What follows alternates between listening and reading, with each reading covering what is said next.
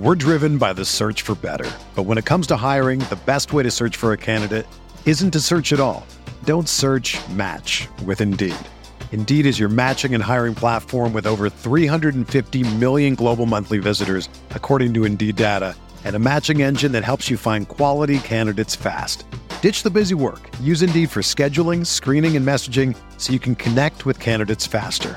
Leveraging over 140 million qualifications and preferences every day, Indeed's matching engine is constantly learning from your preferences, so the more you use Indeed, the better it gets.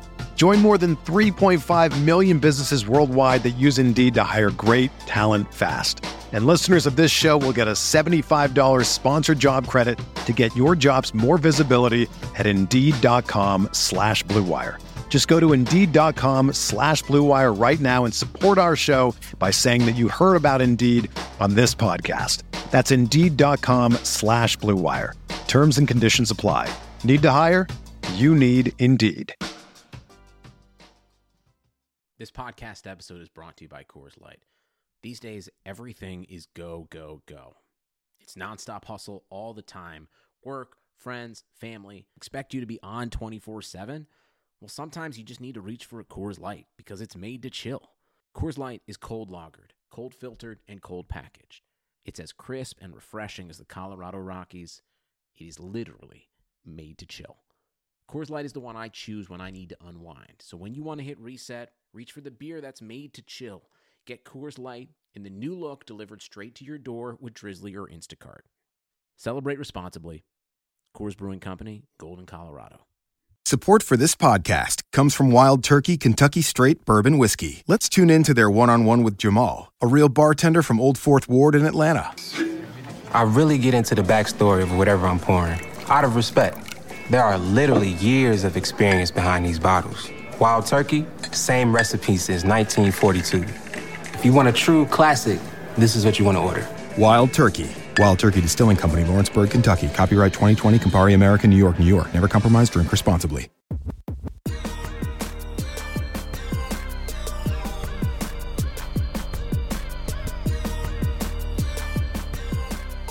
Hey, everybody, welcome to the RotoWire Fantasy Football Podcast, the Friday DFS version. We have officially reached the playoffs. Looking forward to breaking down the, the Saturday and Sunday games. I am Scott Jensen, joined as always by Andrew Laird on Friday mornings. If you could please rate review the podcast, that'd be fantastic. Goes a long way towards helping us, helping people find the podcast, which is also a very good thing.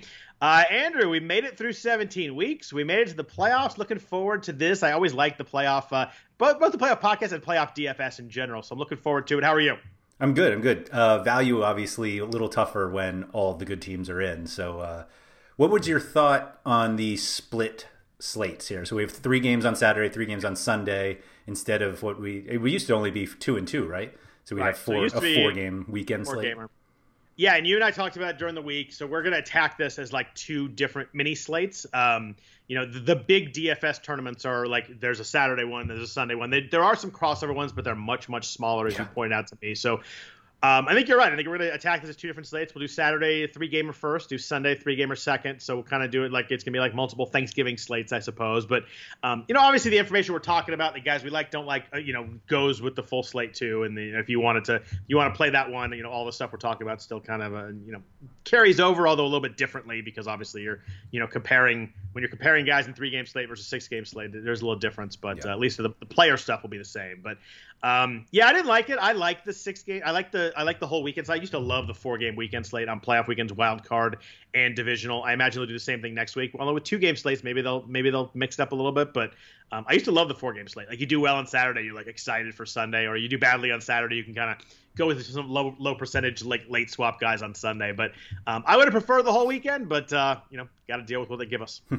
I think given how there was like initial uproar when they got rid of the Sunday night game for Yep. their Sunday main slates, and then all of a sudden we played like one slate, and everyone's like, "Oh, this is so much better." Like, I'm, I think That's, as that's much valid point. Yeah. as much as we like bigger slates, uh, I think the the majority of people like faster ones, and Yeah. this isn't even like a, a, a fast slate either. I mean, we No, have this is a this is a complete of the day slate. Yeah. Like on the West Coast, we start at ten in the morning. Game not gonna be over till nine at night. I mean, that's what uh, eleven hours of football. Like that's great, but uh, you're right. It's not a, it's not an especially quick moving slate. Right. So, um, I mean, not that like there's usually significant um, like lineup issues. There are no late scratches usually uh, in the NFL like we see in, in the NBA. Yeah, um, especially especially in playoff games. Like, right. Think, you know, you're gonna get guys are gonna play. Guys are gonna play are gonna play. Yeah, and usually guys who are questionable, like the news comes out fairly early that we know what's gonna happen. So, um, yeah, I, I I think the three games is fine. Like two two game slates are a bummer, but I think three yeah. is okay. Like I think they will probably. I'm not sure if actually if they'll go with a four game slate next week, but um, my guess is they go two and two. Two and two. I think so. I think they did. I think they moved to that a little bit last year, and I think I was upset about it last year too. And I mm-hmm. imagine they'll move even more to it this year. Would be my guess. Right, or just six showdowns or something like that. We'll there you go. Forget it. Every quarter, a big game. Uh-huh. Uh-huh. Um, so let's jump in. Uh, I'm gonna go. Uh, I'm gonna go game by game on Saturday, just kind of uh, let everybody know who's playing, what the spreads are, all that kind of stuff. We have three games on Saturday. We have uh, Indianapolis Buffalo in the morning, which is the highest over under of the Saturday slate. Buffalo, uh, hottest team in the league. Uh, you know, one line in the last ten. The only game they lost was the, the Hail Murray play that uh, they lost right at the end, averaging 35 points a game in the last 10 games in that stretch. Uh, over under is 51. Buffalo implied total is the highest of the day. It's 29 and a half. Uh, Indy is kind of uh, right in the middle. It's fourth at 22 and a half. Uh, so uh, you know, crazy. The Colts have only been underdogs in one game this season. I wow. was shocked by that. They, they were, and that was a one point underdog week five at Cleveland. So a little bit of nice scheduling for Indy, but like I was surprised they were favored at Tennessee. Um, yeah. They were favored at Pittsburgh, but that was I think it was the game that or the game like Pittsburgh had been like awful three games in a row or whatever it was. And then Pittsburgh actually beat them in the second half. Them, but I was surprised. Indy, this is only the second time Indy's been a fa- an underdog all year, and by far the biggest too. Yeah, that is uh, that is surprising. Um, yeah, I don't know what to make of that other than maybe they're yeah, that's a lot of I games to be favored. Their schedule worked out really darn well. Is kind of what it turns. Out. I guess out so. I guess it's so. still amazing to me they lost to Jacksonville week one. it's uh yeah that is a Jacksonville did Jacksonville didn't win again, and they're Indies in the playoffs. So it's wild how it's a weird know, week season. one week one in football. Just remember that is uh, just kind of makes no sense mm-hmm. overall, but. Um, yeah, I think that's the most fun game probably of the Saturday slate. It's the game that we're expecting those points. We've got two other games that are pretty low totals, so this is, uh, you know, I think the game a lot of people are going to stack. Uh, it's the morning game too, so like you probably know how a lot of teams did by by one o'clock by lunchtime, but uh, on the West Coast at least. Uh, then we got the one o'clock game. We have the Rams at Seattle. Uh, Seattle minus three, over under 42 and a half. Which if I told you the start of the year, the the, the Rams in Seattle had a 42 and a half older, you would told me I was crazy. Yep. Um, but it's amazing how these teams have looked different in the second half. Uh, Seattle's implied total is 23 and, and three quarters. Rams is 19 and a quarter, so uh, they are the second lowest on, on the slate in the implied totals. Uh, Seattle's interesting because like they're awesome at home in the playoffs. They're six 0 under Pete Carroll in the playoffs, but that's with fans. Like it's just I don't know how different it's going to be. The Rams don't have to travel very far. You don't have that crazy uh, fandemonium going there, but. I mean, Seattle first half, second half. We've talked a bunch of times. Seattle first home games, thirty the third, first eight games, thirty four point three points per game. Uh, last eight games, 23.1 points per game. And they clearly made a shift in how they were doing stuff. It makes no sense to me. I obviously watched the game last week. They played the 49ers, and they scored, what, it was three or six points the first three quarters. And I'm like, uh, they, they, look awful. I'm like, oh, they're down 10. They have two drives left. They're going to score two touchdowns and, and unleash Russell. And exactly what they did. And it's mm-hmm. like so obvious, and they could have done it more of the game. I mean, the Niners defense played hard and is, is pretty good and ended up the season pretty good, but – I don't know. I just it, it seems weird to what they're doing. I get it. They're trying to like keep the defense off the field and run the clock and all that, but they're literally like stopping themselves from scoring more points, which seems a little backwards to me. Yeah, it did seem like the solution to their defensive issues was let's just run the ball so that yeah. they don't have to be on the field. And that seems like the wrong way to go. And based on the results, you'd think that they would go back to it, but go back to throwing. But um, we just haven't seen any evidence that they want to do that we have it. And the Rams are struggling offense too. And obviously, the big note in this game is that Jared Goff is still questionable. Um, he has that, that dislocated right thumb. He had surgery on. Didn't play last week. John Wolford played and um, kind of looked good running the ball, getting out of the pocket, but the passing was was not very uh, impressive. He didn't look good early. Looked looked better in the second half. Yeah. I, I give him that. Uh, I was kind of kind of impressed with I saw in the second half for a first career start. Um, but the Rams have topped 30 points once six, since week six. So this is an offense that like I think we kind of automatically go into auto mode, like, oh, look at all the weapons, and they score a lot of points, and Sean McVay, and um, they haven't been the last ten weeks. Yeah, and um, that obviously like hurts the receivers that we got so used to playing uh, Yeah. throughout the season. So, and then the running back situation is always a bit weird, although it seems to be clearing up. But like, how much can you rely on that if they can't throw the ball? It's uh, it's very fair. It's a game that uh, you know weirdly is, is expected to be low scoring. Both defense. I mean, the Rams defense is great. The Yeah. Seahawks defense is. I think we can you know take away the you know worst defense in the league label we had early on in the year. They're they're they're playing pretty well now. They added some pieces. I think that uh, you know some Carlos Dunlap and Snacks Harris, and They added a couple guys that really changed the defense. Yeah, for sure. And uh, I mean, nobody would be surprised if this was a low, you know, if it ended up being the lowest lowest scoring game as it's expected to be.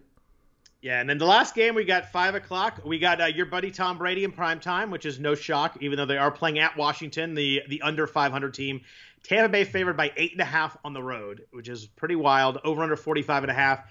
There's only been three teams in the history of the playoffs that have been more than a touchdown underdog at home in the playoffs ever. Jeez. Um, I'm guessing they also didn't go seven and nine though. The great part is both of them won outright. Ooh, Seahawks in 2010. That was the uh, the Beast Quake game where Marshawn Lynch uh, beat the Saints, and then Denver 2011 at home against the Steelers. That was the Tim Tebow walk off overtime game. So there have been um, two. I'm not going to call that the Demaryius Thomas walk off. It's a Tim Tebow walk off. I think it's the Tim Tebow walk off. Um, crazy though. There's only. I mean, great. It makes sense because in the NFL, like the good teams are at home and the good records are home. This is a weird one where you've got a really good, a team that's really good and playing well, and with Tom Brady coming into a team that's under 500. Um, the same the Seahawks that year, I think were exactly 500. It was the, the NFC West was really bad that year, but. Uh, wild though that there's been it happened twice and both teams won outright. of every team left in the playoffs, uh, how would you rate the football team in terms of pressuring the quarterback? Yeah, right up there. I mean, they, they, that's the one thing they do. And you know, Chase Young is already out there. You know, I want Brady. I'm looking forward to facing the goat. And like he got some heat for that, but I'm like, well, I think you know, as a competitor, like you want to, let's go. Let's, Yeah. we're, you you don't control who you play anyway, so let's go do it. But uh, yeah, I mean, I'm looking at the teams here. Probably. Uh, Probably like the third or third best, maybe behind the Rams and Pittsburgh. If I'm just like kind of eyeballing it, maybe the Saints, but like they can pressure the quarterback. I mean, Yeah, they, uh, I don't even mean just like overall defense, like just specifically getting to the quarterback. Like Yeah, I mean, they were that's they were they were six in the NFL in pressure rate in the season. So Yeah. um, you take out some of the playoff teams, they're definitely a definitely a, a better one, and that's that's where Brady struggles. So it's gonna be a really interesting w- to see if if Tampa Bay can keep him clean in the pocket. yeah. I think uh, I, yeah, absolutely. It's um, I mean, I say that and he'll go you know four twenty five and four, but Of course. uh, you know if he gets his jersey a little dirty, then all all we've got to do is play him, and it's guaranteed that he'll be 175 and one. So we're good. It's a weird this this slate's weird. I found so many more playable options in the Sunday slate. Like this was the this is the the harder slate where you got to make a couple big decisions on like obvious guys where you're gonna play them or not. But um, there are a lot more plays in the second slate. But Yeah. uh, it, make- it makes this one interesting. I mean, three games, you got a lot of guys to look at, but um, I found a lot more guys like, oh, I want to play this guy in the, in the second slate by far. Yeah, uh, totally agree. And I, I think generally that's just kind of a re- reaction to the fact that those those games are going to be higher scoring, or at least expected to be. Um, and so, um, I mean, the the easiest path for GPP differentiation is just ignoring the Buffalo Indianapolis game. Right. Um, but you're like, And then and then if it's 38-35, you just go do something else. for Yeah. the rest of your- it's fine. well, you got Yeah. Sunday. Yeah, exactly. there, there you go. You got Sunday. So uh, let's jump in. We got uh, we'll start running backs on the Saturday slate. Um, you know, the obvious, the first guy to talk about, and it's kind of it kind of de- decides what you do with the rest of your lineup is Jonathan Taylor.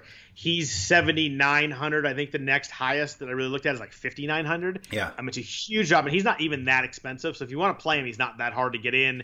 Um, I guess uh, you know they are what six and a half point underdogs, so it's not a great game script for a running back.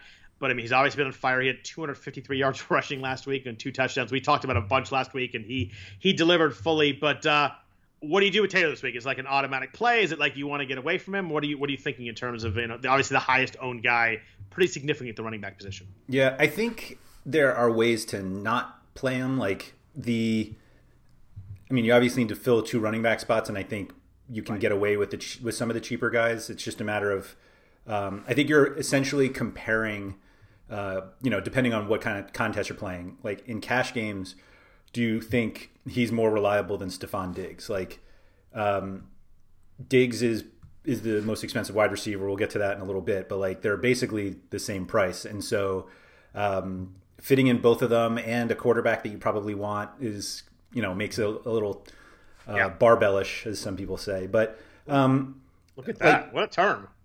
do you think uh, Taylor is the like? Do you think the Colts are going to like really run him early with the hope that that's how they establish the game, or do you think that Philip Rivers can pass over them? I mean, I, I think the hope is that you know we run Taylor and keep Josh Allen off the field would be the game plan. Right. But I mean, Josh Allen's been unbelievable. I mean, he's been so hot that I just I don't think they're going to be able to really slow him down. And I think you're the Taylor thing is, is comes down to game script. If Yeah. they're down, if they're down 14 early, like it, it completely changes what Indy has to do. I mean, they don't go away from it fully, but you know. He's a guy that they want to hand the ball off to when they get to the passing game. They want to go to Nyheim Hines, and you know it's just one of those things that they'd love to use Taylor, but in the second half, you have to hope that Indy's within a touchdown. Otherwise, you know, he could get game shift out for a little bit. And that's scary with the guy who's the most expensive and kind of most owned guy on the slate. Right, like so but, you're if, but if they have a lead and you don't have him, you're probably dead too. So there's like it's a uh, it's a pretty it, because the run, other running backs available are not especially great. Um, you know, if Taylor does well, you don't have him. It's uh, you're you're probably buried early. Yeah, we have the benefit of having basically no interest, at least in cash games, of the running back from the biggest favorite. Like Yep. nobody's going to get Zach Moss and Devin Singletary and be like, "This is And I don't even like I see the low percent. I don't even really have an interest in them in in DFS or in, In tournaments. in GPP. But like, I mean, you can play them if you want to be totally different. But like, they just don't. They split the ball too. They split the carries too much. If you wanted to play one, I'd play Moss because like it's a pretty vast difference between the, the inside the five carries between Yeah. the two of them. That's the that's kind of the reason I would break them down like that. But then you look at the fact that you know if uh, you know it depends if they're trailing or they're ahead and what they're doing. If they're ahead, you know they're probably not throwing the ball that much to Singletary. So I'd probably go Moss, but like I'd play the guys in the other games. I think over both of them. yeah." So now you're like, "So do I want to spend two thousand more?" And that's not to say that you want the second highest running back either. Right. But like, do I want to spend up for uh, excuse me for a running back on a basically a touchdown underdog Yep. who could lose all of his work in the passing? But is clearly the the best talented, most most talented running back on the slate. The guy who has the most. I mean, in the last what last six weeks, he has 837 yards and eight touchdowns. Like he's been massive, and they've been they've been running him perfectly, and um, he's top 80 rush yards in five or six games. Like everything lines up well. I think it's just kind of a uh, Yeah. kind of a game theory thing whether you want to try and fade him or not. I, it, it really depends to me on how you have to you have to break down this game and how you think this game goes, and then you decide what you want to do with them. Because if you think if you think Buffalo blows them out, like I think you very much stay away from him at the high ownership If you think they blow them out, though, do you go to Hines or do you just ignore it? for sure, Hines. Like for sure, Hines over the other guys? Well, if I'm not playing Taylor, Hines is one of my two. Okay. Because if I'm not playing Taylor, I think they're losing, and then I love the fact that Hines is going to get ten dump offs. Right, right. Yeah, I think that it, I think it works that if you don't play Taylor, you play Hines. It's kind of the way that I looked at it when I when I decided what I was doing. Okay. That's fair. I mean, you can, you can fully not play either one if you want. I just think that if you don't play Taylor, it's for a reason, and that reason really slants towards Nyheim Hines at the price. right. Yes. I. I think is a pretty talented player. If he's going to touch the ball a bunch of times out of the backfield, I, I like him at the price. If you think the Colts win, then obviously you go right to Taylor. Right to Taylor.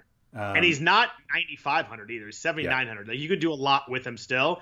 If you think the Colts are in the game in the fourth quarter or win, I think you just play Taylor and, and you, you fill in the rest of your lineup around him. Yeah. The the difficulty is that like if you, if the Colts win, uh, and it's because of Taylor, you want Taylor, but then you also theoretically want the run back, and running it back with Allen and Dig, like that's not cheap. Right, and that and that's assuming you think it's going to be like a really high scoring. True. Like I think that uh, if the Colts win, they're probably trying to win 24-21. Uh, but yeah, you know, and they could they could be in a shootout, and you know who knows? Philip Rivers has got some some old guile left in him, but uh, yeah, you're right. The, the run back does get pretty expensive pretty quickly there. Yeah. That's why you go Josh Allen, John Brown. I oh, I love John. Spoiler alert. That's yeah. coming. Totally. Um, but let's hit into the other running backs. Obviously, we got we got two slates here. We don't get stuck on one guy. But um, the next guy down is at 5900 is Chris Carson. Uh, he is clear. He's off the injury list, which is good news. And um, good script there. Good game script. They're a home favorite. I mean, not huge, like a three and a half point favorite. Um, just hasn't had a heavy workload. He's been the last five weeks. He got 16, 15, 17, 19, 13 touches. Like not bad and consistent, which is good, but you know not heavy. They haven't been leaning on him. I wonder if they unleash him in the playoffs or not. Obviously, I don't know the answer to that, but you wonder if they have a lead, it's a playoff game, they're not worried about kind of holding back on him. Um, he's their best. He's their best running back. You know, Carlos Hyde's been pretty decent, but I think it's pretty clear that Carson, when he's going, is their best guy. Um, didn't do much against the Rams a couple weeks ago in Week 16, 16 for 39 and three catches. The Rams' run D is obviously good. They're 3.9 yards per carry. Everything they do on defense is pretty good. But uh, I kind of like Chris Carson this week. If uh, if you think Seattle gets up, I think they feed him uh, more than we're used to. The most frustrating thing about the Seahawks not throwing as much is that it hasn't resulted in huge games for Carson. Like what? It, what are we? It doing? hasn't result. It has resulted in points. So Yeah. like it's just there's just been nobody. It's been it's been wild. Like Tyler Lockett goes off once every six seven weeks, and like uh, even DK Metcalf hasn't been great the No. last like seven eight. It's been it's been weird. Um, I think the way that you described it is more of a leap of faith with Pete Carroll than I do I do too. I Um, just uh, just seems to make sense, and I probably shouldn't do that with Pete Carroll. Right because sense would be just continuing to throw the ball all season because it's worked. It would, 100. percent So I uh, you're right. I've taken a leap of faith with, Pete- with Pete Carroll, which is uh, which is dangerous for sure. I think Carson's a great GPP play. I I, I don't play him in cash though. So the guys below him, we got Ronald Jones at 5,500, Antonio Gibson 5,700. You got Cam Akers, who you were talking about earlier, at 5,100. Uh, do you like these three guys at all? What uh, what are you feeling with this with this group? Um, I think Jones and Akers are the guys. Like I think Gibson, um, who's like still banged up. Uh, I'm not I'm not I'm not playing Gibson against Tampa Bay. I just, Right. At the, if he was 4,500 maybe, but 5,700 with the other guys, I'm just not doing it at all. Right. Um, and I think just the way that we've been discussing it is how you end up with Jones and Akers. Like Jones is a the starting running back for the for a touchdown favorite, or no, eight. What was it? Eight, eight and a half, Eight and a half. Eight and a half. Obviously, Like is is has been pretty darn good all year when he's played too. I just I hate what they do with Fournette. I was just about to say, like, He played he played 30 snaps last week and he had 27 total yards. Like yeah, and and Jones was what 12 for 78 on 36 snaps. Like he, you would like to think that Bruce Arians is like, oh, I, I clearly have a different a different level of players between the two guys. Yeah. I, I think Ronald Jones is significantly more talented and a better player, but the the the snap splitting has got to come into play when you decide what to do with Jones. Um, I actually don't think it on this slate. I don't think it matters. I think Okay. Jones gets enough that. I mean, you're basically comparing Jones like potential That's that's a good point. potential split backfield, and and when we talk when we say split, it's like still three to one, four to one. Like it's not 50-50. Um, but the, you're you know it's still a, a heavy favorite. Um, it's just it checks all the boxes that you want. He's cheap. Um, And the point about the the slate is important too, because usually I'm like, oh, I just have Ronald Jones. I've got 13 games. I can find somebody else that's Right. not splitting carries or not splitting snaps. But you're right. There's three games here, and we've just discussed how there aren't a ton of running back options on this slate. Right. Um, and Akers, while being awful last week, still had 21 carries. 34 yards. Ooh. Yeah. Um, that sounds like Leonard Fournette. It, d- it does. Four catches, 52 yards is just promising, though. I like the fact that Um, Yes. he caught the ball in the backfield, especially if Wolford plays, gives a little bit of a data point that, you know, maybe he does dump down a little bit. Yep. Or they just give it to you know hand it off because they don't want because you might as well just keep running the ball. Um, so I think they're going to be the, the popular combo. Yeah. And he's clearly the guy there. Like the fact that he came back from the ankle sprain and Darrell Henderson had what four touches or whatever Yeah. it was. Like he was, he got 25, 29 touches. Like it's clearly right now that he's the guy no matter what in that backfield. Yeah. So I think really the consideration is less do you want to skip one or both of Jones and Akers for Taylor and Carson, and more how much do you want to rely on J.D. McKissic and Nyheim Hines? And Yeah, and that's and both in games that like they are significant underdogs and like they they're the way they use them lines up perfectly. yeah, they could have uh, 25 targets combined. It- it- you say that joking, but like if they both get behind, that's actually possible. Yeah. Um, I mean, J.D. McKissic has 20, 28 targets the last three games, it's just and this is a, this is a game they're gonna get behind. Tampa Bay stops the run, but allows a league high six catches per game to running back. So Yeah. it's like, and that makes sense because they're you know ahead in games and they can't stop the Sure. run, so teams start to jump off a little bit. But I mean, I I, I think I, I like both these guys. I think that uh, you- you're not gonna play both of them because that's probably a little bit too much. But I there's gonna be a lot of laps. So I play at least one of these guys. I think. do you think like how many how many liners do you think people have both? Like none, right? Yeah, not a lot. I think I think it's hard. You can get up the salary that way, but I don't. I just don't think you need to play two cheap guys to get there this week because they're just not. It's not a big enough slate where you could you know play Davante Adams and someone else or something like that. You know, Lamar Jackson, whatever it is. Um, yeah, I think I think a lot of people go down to one of them. I think that the other guys are close enough. Like yeah. Jones Akers are right there. Where like you look at it, you're like, I want to play J.D. McKissic over Cam Akers, and just like name brand recognizing and all that kind of stuff.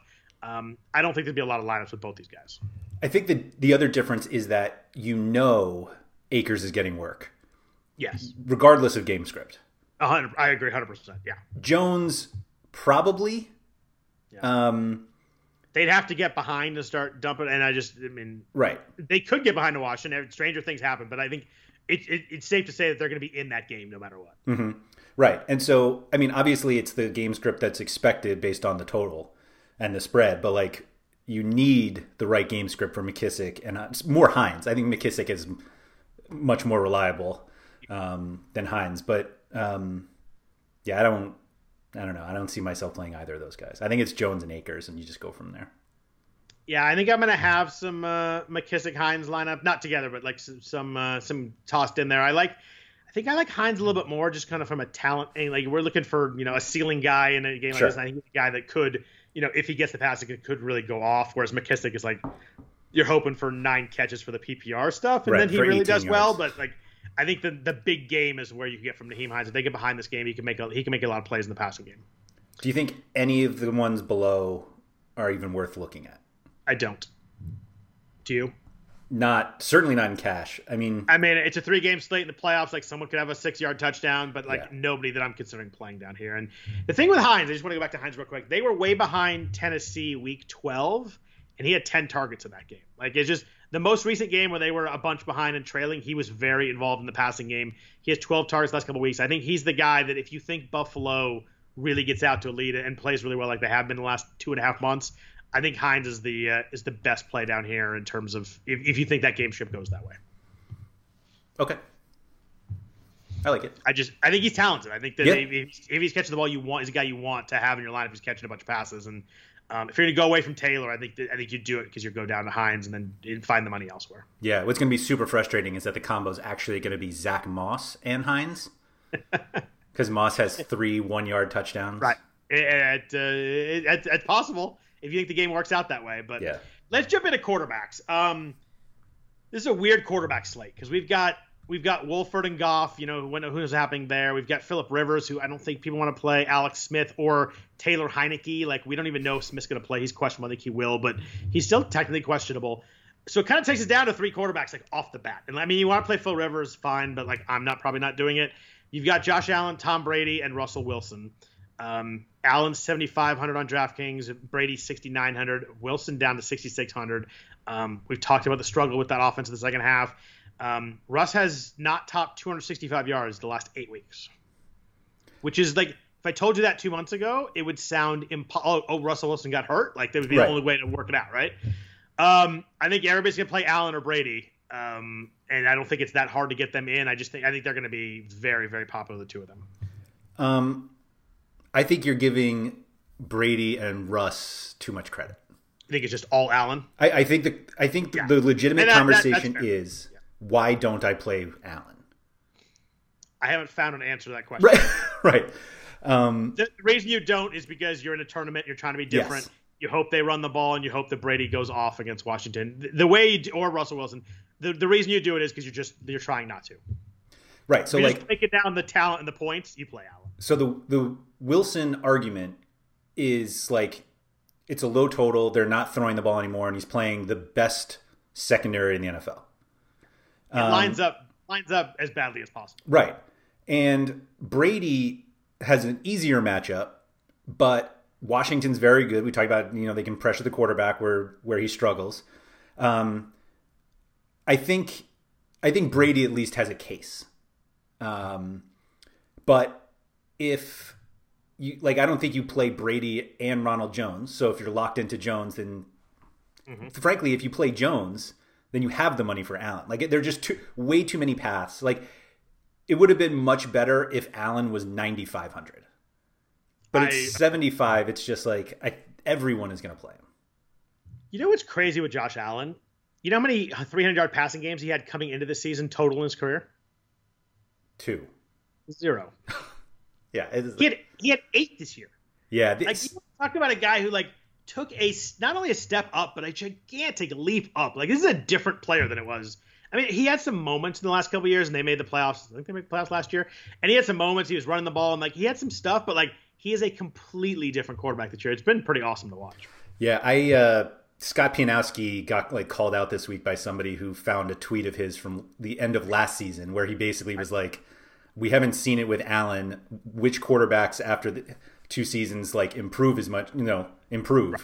So why should we be optimistic?" Everyone's like, "Oh, look how wrong you were," and it's like, find anyone who saw this season coming and credit them. Like going back and finding tweets of people who are literally just re- reacting to two horrific seasons. Like, yeah, I'm sure I've got plenty of Josh Allen can't can't throw the ball near his receiver tweets. Like, I'm sure they're there, but he just he's a different guy. Like the accuracy yeah. has totally changed. The arm strength, he always always could throw the ball, you know, out of the stadium, but. Um, he's a completely different guy. It's it's been fun to watch, and I mean, finished the season. Hughes multiple touchdowns, last eight games, 300 plus yards passing in three of five. He has eight rushing touchdowns also. Like, um, he's just been awesome. Like I just you, like the way you said it was the best. Like you either you're either just playing him or you're trying to you know be creative and find a way not to because you think you just want to be different. Yeah, adding Stefon Diggs might have a role.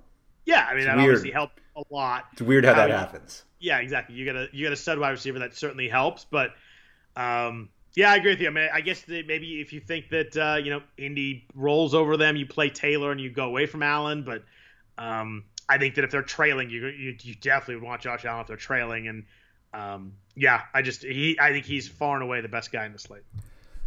Where would you have fallen on Goff if he was fully healthy? I don't think Goff's good, so um, not very well. Okay. How much is he? They, they obviously priced him six thousand. Like, yeah. I would. I, would certainly find the money up to Brady, and I'd try and find the money up to Allen. I just, if you wanted to play a game stack where you think you know nobody's playing this game, and I just want to get there, like maybe, but Seattle defense has improved enough, and I just don't I just don't like what I've seen from Goff like last like I guess the second half of the season mostly. So would you have played Wilson over him? Yeah, I'd play Wilson over him. And we're just purely playing a talent like he's got right. the good receivers. He's he's super talented. Like it's a terrible setup with the defense and the way the way they're calling games right now. But yeah, I'd play Wilson over Goff for sure. Okay. I mean, it doesn't matter. I mean, Goff yeah. is banged up anyway, so.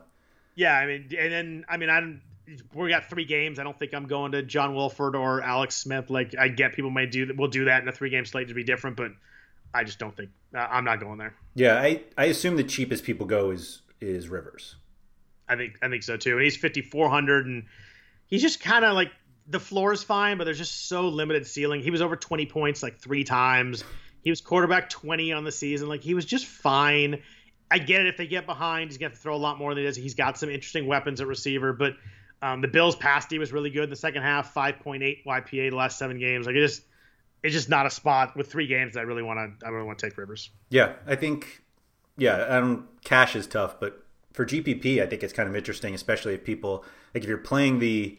We've talked about this like numerous times throughout the season. Like if you have, if there's like a clear team that you can target for GPP purposes in terms of, you know, they're an underdog or whatever um, most people are going to go to like their first offensive route. So like, um, because everybody's, you know, if you're like, I think the Colts are going to win, everybody's going to go to Taylor.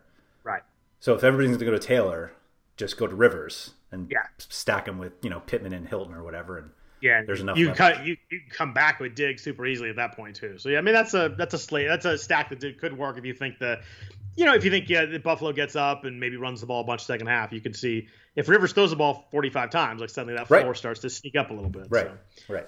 Let, let's jump into receivers. And you mentioned Diggs. Diggs is the, is the top guy in the slate, 7,700. Led the NFL in receptions and in yards. Uh, he's always been good, but like this is a pretty significant breakout season. I mean, He was like a fourth or fifth round pick in draft. So he was like, he was, everybody's like, oh, I always loved Stefon Diggs. Well, like, yeah, well, he wasn't that loved because he wasn't, good, yeah. he, there were like 20 wide receivers drafted before him. But he is questionable. He has no oblique. I don't think there's any way that he sits out this game if he can. Like he's just a guy that I don't think you're to keep off the field.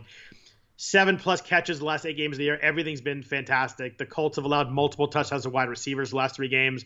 like it all lines up as long as Diggs is out there and healthy that he's clearly the, the best wide receiver play on paper. Yeah, totally agree. Um, and I think it's another reason why people pay down at running back and don't play Taylor because if you want Allen and Diggs, then you're gonna have to find some values elsewhere. But yeah, I mean, the, the Allen Diggs stack is going to be on so many lineups. Right. It's going to be right. I mean, it's just the, the way this slate comes out. There's not a ton of plays and stacks that look that good, and I just I think a lot of people are just going to put those two in and then figure out the lineup around it. Yeah. Um, we obviously mentioned John Brown, um, who is much cheaper. I, I like John Brown. Um, it's I think the conversation about John Brown is just like how much Buffalo do you want, and I don't think that's too much. I don't either. I think that, that uh, I, I, agree there too. Now, the interesting, the tough parts of wide receiver this week are the Buccaneers and the Seahawks on this slate. Like you're trying to figure out which guys to play. I think that Mike Evans' is injury status is super important for this slate. Like if he plays, it makes the Tampa Bay receivers even more difficult to figure out. I think if he doesn't play, then you can play Godwin or Antonio Brown and kind of feel pretty good that they're going to get a lot of targets. Like I think that you take that one big piece out, it just totally changes, you know, what Godwin and Brown look like to me. Um, he's questionably partially practiced Thursday. They have the advantage of, you know, maybe they can win this game without him kind of thing. Whereas most teams like, we got to get our best guy out there. Yeah. Conceivably they can do it. That's dangerous to do in the playoffs. Um, I get that, but uh, you know they got to make sure that Evans is like the knee injury looked scary when he did it yesterday last week. He just kind of he dropped that pass in the end zone. You're like, oh, he's done. And the fact that he's even partially practicing is pretty amazing to me. But and you got Metcalf and Lockett. Like Metcalf's been the guy all year. Lockett has is the guy that has like the huge, massive games out of nowhere. He had a huge game last week. It was very the game against the Niners last week was very weird. Metcalf had nine targets and caught three balls. Uh, you know that's obvious on Wilson because Metcalf wasn't dropping passes really. He has doesn't in the past, but he hasn't did any of that. Lockett had uh, the two touchdowns. What do you do with these two teams, like the Buccaneers and Seahawks? I think figuring out the right guy here is, is obviously huge. I think even if he's playing, like even if he's active, I think you can play the slate as if Evans is not playing. All right. Um, you think if he's active, he's a, a decoy, kind of not 100%, and you don't want to pay for him anyway? I think, yeah, I think the conversation is less about whether you want to play Evans and more like what Evans does to your decision about playing Godwin and Brown. Okay. Um, that injury was so gross. Like, I am astonished that he's has not been ruled out for next season. Like I thought, I thought he tore his ACL. Yeah, like I, I, was non-contact. The way he slipped, I thought he was. Oh, like I was like, that sucks. He's done. He had just got to a thousand yards. Too, yeah, like got all his bonuses and stuff. And you're like, oh, it was just it sucked. But it um, great news that he's not. I mean, that's awesome. Yeah, it. So I don't think you play him. Uh, obviously, there's some GPP leverage there for people because I think most people will be scared off of it. Um, because Diggs has such I don't want to say it's a great matchup, but like because Diggs' matchup is better, um, I I think more people will look at Godwin at seven thousand and just say, I'll just find the seven hundred to get to Diggs, especially when I can only pay sixty one for Brown. Um, like I think Brown will end up being the most popular one, and uh, at least of of the Tampa Bay guys. Okay. Um, Lockett being more expensive than Metcalf on DraftKings is, is odd to me. I'll put it that way. Um, it's one of those things that like uh, he the the what was it four touchdown game? Is that how Lockett? many he had? He had he had two two three touchdown games. two three touchdown games. All right, and a two touchdown. He had eight. He had eight. He had eight of his ten touchdowns in three games. It was right, right, right. It was the three touchdowns and two hundred yards. Um, and one of them, one of them was in week seventeen, which like for fantasy leagues, like a lot of people didn't even it didn't even count. So it's it's wild. right. Um, so somebody was like somebody posted something the other day about how I think PPR points Lockett finished like two tenths of a point behind Metcalf per game. It's two seventy three point three to two sixty five point four. So yeah, that's probably about right. About that, yeah. Um, like half, a half point a game, maybe. Like right. Crazy that they ended up that close, considering where it was like even like four or five weeks ago. Right. Um, and that of course includes two touchdowns in this garbage week seventeen. Um, right. Like so, I just don't see how I mean, the the I see the reason you take Lockett because he has this absurd upside. Not that like Metcalf doesn't, yeah. but Metcalf's just obviously the more reliable. But Jalen Ramsey doesn't really shadow, so I don't think you can really play it as like he probably won't guard Lock as much because Lockett will be in the slot and move yeah. around. But but the whole defense I mean, is good. The Rams allowed 100 yard receiver all year. Yeah. Do you know who it was? My boy, Jamison Crowder. Oh no. not a good call. Uh, Deebo Samuel, 133 Deebo, yards yeah. in week 12, but like this defense is really good. Like it, they rush the quarterback and they play good in the Yeah. secondary, play well in the secondary. Sorry, um, but it's DK Metcalf. Like the targets are still there. Eight, eight, six, eight, nine the last five weeks. He hasn't topped 80 yards. Um, I don't know. I'm playing. I'm playing Metcalf over Lockett this week myself. That that's how I would look at it. But I think I think you'd rather play Diggs and Godwin or Diggs and Brown. Like I think it's just not a wide receiver I need to pay up for in that game. Yeah, and I, I think that the Godwin Brown point's interesting. I think I, I agree with you there. I think the people are going to just move to Brown because he's nine hundred dollars cheaper, Right. Um, which makes Godwin pretty interesting to me. Like I think that uh, if you're going to get uh, well, I would call the best receiver on this team. He was he was huge last week. He wasn't you know Brown had 14 targets, but Godwin had 103 30 yards and two touchdowns also, only seven targets. Seven. I mean, Seven. It's just so it, I don't know why they don't. It, everybody on Twitter is like, oh my god, throw the ball to Godwin He's so good, and it just doesn't happen. But um, I think you're right. I think that everybody will go nine dollars cheaper and just see Brown and kind of kind of go there pretty quickly. yeah, and I mean, Can you can you play Terry McLaurin in this game? um, Didn't Yeah. look didn't look healthy to me No. last week, but you know had eight targets, had a touchdown, seven catches. He had the high ankle sprain. Paid fifty one snaps. Like I think that you can. Didn't look healthy to me, but I think it's safe to say maybe another week later they're going to use him a lot. I guess is what I'm saying. Like I think that whether he's 100 percent or not, he's going to there, be out there playing a lot. If you think the game script works out as, as everybody does, um, they ain't running the ball against Tampa Bay, and they're going to throw the ball a ton. Um, I don't know, best receiver, most talented guy on a, on a team that has got to throw the ball a lot. At least lines up game script wise. that all makes sense. Yes. Last week with his first touchdown within the red zone all season long. What a waste. He only had four receiving touchdowns all year. It's just Yeah. it's a shame. Like, and you see these big splash plays, and like he he's so talented, but the quarterback situation is rough. Yeah, I don't. I think like for single entry stuff, like or not single, but like low um, entry tournaments, I, I think most people are just going to ignore them. I'll be one of them. What do you do with the Rams guys? Uh, Robert Woods is 6,200. Obviously, been a little quiet down the stretch, mostly due to quarterback play, I think, more than anything. And then Cooper Kupp 6,000. He's back practicing after he was on the COVID list. Um, I almost always go to Woods over Kupp, just kind of consistency and targets. And I just, I don't know, I like Robert Woods a lot. Um, didn't do very much at all in the two games against Seattle. He had like 33 and 48 yards. Um, I don't know. Quarterback play is just so hard to figure out here. Do you feel differently if we know Goff is playing? Probably because I think you get to get those like you know easy, quick dump off, you know, quick completions that, that Woods gets the you know the the ten yard uh, plays, and I like that with with Goff. I don't like Goff, but I like that with Woods. But yeah, probably. I think that uh, I think the I think the floor's better with Goff. I don't know if the ceiling's any different though. Yeah, that's a good point. I, I'm with you that I never play Kupp over Woods. Like, Yeah, and Kupp has had a couple big games, but he only had three touchdowns all year, and he was ten point six yards per catch. Like he just doesn't. He wasn't super effective all year. no, yeah, I, um, yeah, I think Woods is the guy. Um, I think, I think I will probably. I can't believe I'm saying this. I think I'd probably look at T.Y. Hilton before these guys, um, just given the I mean, fact the matchup's yeah. better and And you think that a quarterback. we- if you think they're you think they're trailing, like it's in a, a higher scoring game. I mean, I think that makes sense. He only has he only has ten catches the last three weeks. It was just kind of weird. I thought he was doing a little bit better than that. He scored in four last games. It helps, but the only problem here is Tre'Davious White might be on him a ton, and um, you know he doesn't do a lot against Tre'Davious White historically. not many do. Um, Not many do. Like that's a that's not a T.Y. Hilton critique. It's more of a Tre'Davious White's really damn good. Yeah. Um, I mean, honestly, I think I'm just avo- avoiding all of them, like in this in this range. Um, Got got to play three though. yeah. Oh, yeah. No, I think. I mean, we get to John Brown, and Yeah. I think, especially if Beasley doesn't play, like if Beasley doesn't play, John Brown is going to be really popular. Yeah, he's 4,700 on DraftKings, and he played 30 snaps last week. His first Yeah. game back, four for 72. Had the had the nice touchdown nice catch. touchdown. Last three games he played, 99, 72, and 72 yards on 18 catches. Like he, when he plays, he's very involved, very active, and makes a really nice option against Diggs, who's obviously going to get a ton of attention. Yeah. Uh, you know, they, they can't do anything but single cover John Brown the whole game. Right. Yeah. uh, Simple as that. I think he's fine even if Beasley plays. I think. Yeah, because I think they're an outside versus a slot guy. I think that uh, I think he could still be fine. Yeah. It's more like, do you play Beasley if he plays? To me, it's if Beasley doesn't play, do you play Isaiah McKenzie?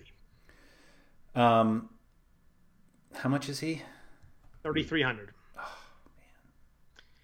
And obviously, everyone's like, "Oh, he scored twice. He scored three times. Like he had a, he had a punt return too. He scored three times. Whatever. It's one thing. But like, if Beasley doesn't play, McKenzie's the slot guy, and he had nine targets last week on 58 yeah. snaps. Like, it, it's very clear that he was the slot guy, and you don't expect the touchdowns, all that kind of stuff. But you expect uh, you expect some targets and some work if, if Beasley does not play.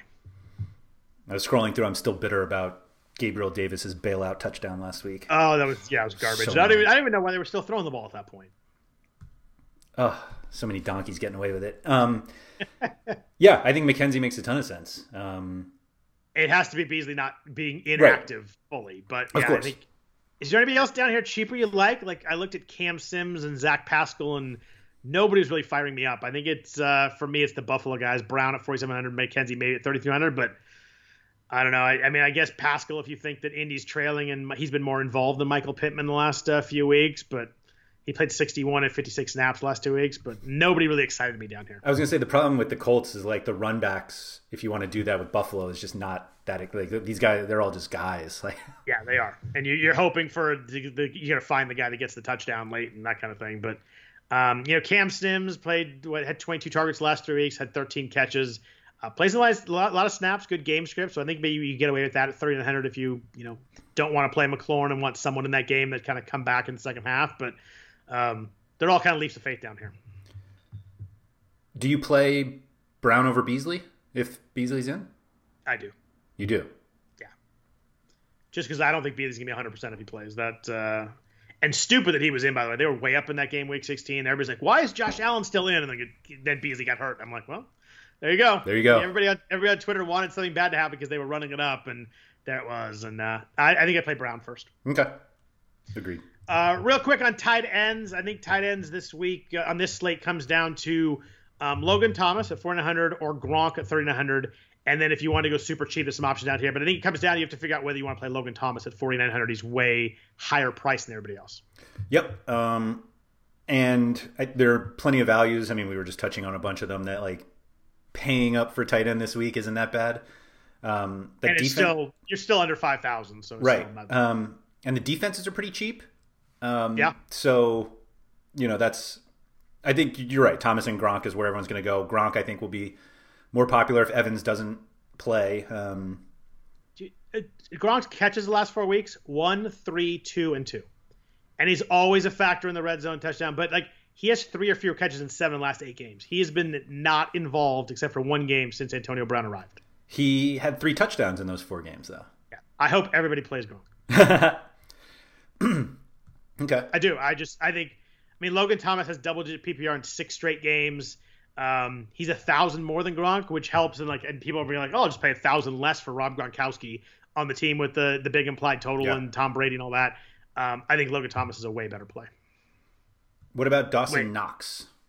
He's the it's him and Higbee down here that I had highlighted to talk about. He's 32. Knox is 3200. He's just I mean, you have to get the touchdown, but it's a team that has the the highest implied total. But he had five end zone targets this year, but I don't know. He topped 50 yards once all year. I'd I'd go to Higbee first, I think. Okay.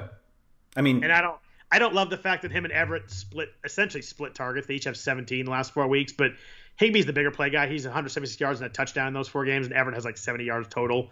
Um, I'd play Higbee over Knox, but I get if you want to go to Knox and get a piece of that game and kind of stack him with with Allen and Diggs too. I get that, but um, head to head, I'd rather have Higbee. okay, that makes sense. Um, Don't don't really love any of them. I think right. Lo- I think Logan Thomas is clearly the best tight end on this slate. Um, does McLaurin affect that at all? I mean, McLaurin's going to play. I, I He's gonna play. Yeah. If he played last week, he's going to play. Yeah. Uh, Yeah. Let's jump into defense real quick. It's funny because like the other, the next slate has no defensive options. This one has a bunch. Um, I liked Tampa Bay and Seattle the most, especially if uh, Wolford plays. You know, you're facing a rookie quarterback on the road. First playoff game. I get there's no fans, but that's still an intimidating situation, more than intimidating crowd. But they're only 2,700. I, that's where I kind of went right away. They have 10 sacks last three games, and um, Tampa against Washington. You know, nice game script. Alex Smith throwing the ball a lot. The second half is probably something you want to face. 14 sacks last four weeks. They forced four turnovers last last two weeks. Those are the two that uh, that jumped out to me as the best plays on this slate. Uh, totally agree. I think it it's as simple as that. Um, If you wanted to be different, because I think those two will be very popular. I think the different way to go is the Rams. Hmm. 20, 2,900 against Russell Wilson. I just think they have 17 sacks last four games. Wilson does like to take sacks. Um, I think if you want to be different, that's the game that like they could force him into some mistakes. I, I, mean, it's Russell Wilson, so I never really want to play against him, and I like Seattle and Tampa more. But I think if you wanted to go lower percent, you know, favor or underdog on the road, I think they're the ones that are going to put up some points with sacks and maybe get a big play off it. I thought you were going to say Washington. I figured you thought I was going to say Washington because I think I think they work too. I mean, if if they can pressure Brady, we talked about we talked about Brady's not very good under pressure. Like, there's actually stats that back that up. Like he is, I'm looking at it right now. He's 43.9% completion rate and 5.2 YPA under pressure. Yeah, just ask like, Eli Manning how Tom Brady does under pressure. Yeah, exactly. I mean, Brady under pressure is totally different. If they rush the quarterback, yeah, I mean they could they could force Brady some mistakes yep. for sure. Yeah. All right. Let's jump into the second slate. Um, I think it's got a lot more, uh, a lot more playable offensive guys. But first, a note from our sponsor, BetMGM. Sports bettors know that magic happens when you turn a hunch into action and apply the right amount of expertise. That's why BetMGM has teamed up with RotoWire to offer new BetMGM customers a free six-month RotoWire subscription when they place their first bet. Register on the BetMGM app or website and use promo code ROTO, that's R O T O, to claim your free subscription. Once you make your first sports wager, you receive a season's length of RotoWire's unmatched sports insights. Find out why BetMGM is the king of sportsbooks by signing up and your, placing your first bet today. Visit BetMGM.com for terms and conditions. 21 years of age or older to wager. Colorado, Indiana, New Jersey, Nevada, Tennessee, and West Virginia only. Please gamble responsibly? Gambling problem? Call 1 800 522 4700 in Colorado, Nevada, 1 800 Gambler, New Jersey, and West Virginia. In Tennessee, call or text the red line at 800 889 9789. If you or someone you know has a gambling problem and wants help in Indiana, call 1 800 9 with it. Promotional offer not available in Nevada. So the second uh, second slate here, we got three games on Sunday. Also, uh, we start in the morning. Oh, sorry. Go ahead. Yeah. Uh, I have Twitter open here. Uh oh. As out? we go. On this date in 2011, Marshawn Lynch erupts for a 67-yard rushing touchdown that helped the seven and nine Seahawks win the wild card playoff game against the Saints. I was not making up stats for once. There you go. Beastquake. That's right. That game, that game was crazy. um, no, it's perfect. So the Sunday slate, we got three games. Uh, the big, uh, it's weird. The, the highest scoring game also is the 10 a.m. game, one o'clock on the East Coast. Uh, Baltimore at Tennessee is a, I think, pretty clearly the most interesting and fascinating matchup this whole weekend. Um, Baltimore is favored on the road by three and a half points, even though that uh, Tennessee beat them in the playoffs last year. Over under is 54 and a half in this game. Baltimore implied totals around 29. Tennessee's around 26. So Baltimore is the highest on the slate. Um, Tennessee is like the fourth highest, but right behind Pittsburgh. Um, Tennessee smoked them in the playoffs last year. They were they were they were pretty dominant in that game. They jumped out early. They they beat up Lamar Jackson pretty well. Baltimore's won five in a row. Seems to be hitting their stride. This is a, this is a really fun and interesting game. Um, Tennessee's implied total is almost the same as Tampa Bay's. it's crazy. You, you, compare the two slates, and like there's four teams that are almost as high. It's just right. it's a it's a it's a much better offensive slate for sure. Yeah. Um, am I getting too caught up in what they've done recently to think that the Titans win this game? No, I don't. I, three and a half point spread on the road seems crazy to me. Seems I just, like a lot. I feel like I'm missing something here. Like I think Tennessee's pretty darn good, plays them well. I think what they beat them in overtime in the regular season. Is that what it was? Yep. Um, like I think, I think. the stretch should be about. I think I think Baltimore's probably a better overall team when you look at it, but the spread feels like it should be even to me, not not minus three and a half. That's, I mean, I will completely admit that I do not watch a ton of Ravens games because I like watching good football instead of this ugly stuff they play. But like, um, yeah, it seems like it should be higher than this. And they're they're really good. I just happen to think that Tennessee, especially at home, is, is really good too. Right, right. It's uh it's a weird one to me fun game though. There's a lot of lot of guys to play in, in in fantasy. There's a lot. It's an interesting game just from a football perspective. What are they going to do with Derrick Henry? I mean, you got a guy that had 2,000 yards rushing. Derrick Henry led the NFL in carries, rush yards, and rushing touchdowns for back-to-back seasons. Like, wow. it doesn't happen with running backs. Like, it just running backs like have huge years and then kind of dip down a little bit. He's just been dominant two years in a row. Uh, then we get to the one o'clock game, which is uh, you know a 10 point spread. The Saints over the Bears. Uh, over under there is 47 and a half. New Orleans implied total is actually almost as high as Baltimore's. It's 28 and a quarter. Um, Chicago's implied total is 18.75. Uh, weird game. Like you got probably the you know the best team in the NFC playing this week. Uh, Green Bay's obviously off on the bye um, against Chicago, who kind of snuck into the playoffs and you know didn't really look good last week against Green Bay. with Mitch Trubisky. Um, clearly, this the, it appears to be the most lopsided game, and the fact that Washington at seven and nine is not the biggest underdog of the weekend is pretty wild. Do you think, ignoring that, uh, although it kind of plays into it, do you think Washington has a better chance of beating the Tampa Bay than Chicago does against the Saints? It's a really good question. I think I do. I think I can find a path for Washington to win easier than I can Chicago. Really? So I think the path is that Washington's defense just balls out and hits Brady, and he's a mess, and they win kind of a close, ugly game. The problem with Chicago is New Orleans' offense is good and their defense is really good. So it's just like a it's a hard way to see. I just I don't know with Kamara playing with Michael Thomas back. I I, I have Washington. I think Washington's a better path. I don't think either one has a good path, but if you made me if you made me pick one of them on the money line, I'd take Washington. Okay. I it sounds like you sounds like you go Chicago. I think it's more that I could see Sean Payton trying to outsmart himself. Well, why could you see that? He only does it every single right. week. And not that like uh, the Bears are a fantastic team. They're defensively very good. Um, I don't know. I I think I would be less surprised if Chicago won than if Washington football team won. I think that's fair. I think that's fair. I'd go the other way. Just I think you get an ugly game, but makes sense. Then the last game of the day, we've got uh, Cleveland at Pittsburgh, who just played last week. Um, Pittsburgh obviously is going to use their starters in this game. I'm, I'm assuming. Uh, Pittsburgh might not. Yeah, I know. The Pittsburgh's favored by six, over under 47. Uh, Pittsburgh implied total is 26.75. Cleveland's 20.75. The, the, obviously the big news here is the COVID stuff. Um, Kevin Stefanski's not going to be coaching. He tested positive. They're missing one. The, they're missing their starting guard, and you know Cleveland's offensive line has kind of been what they've leaned on all year.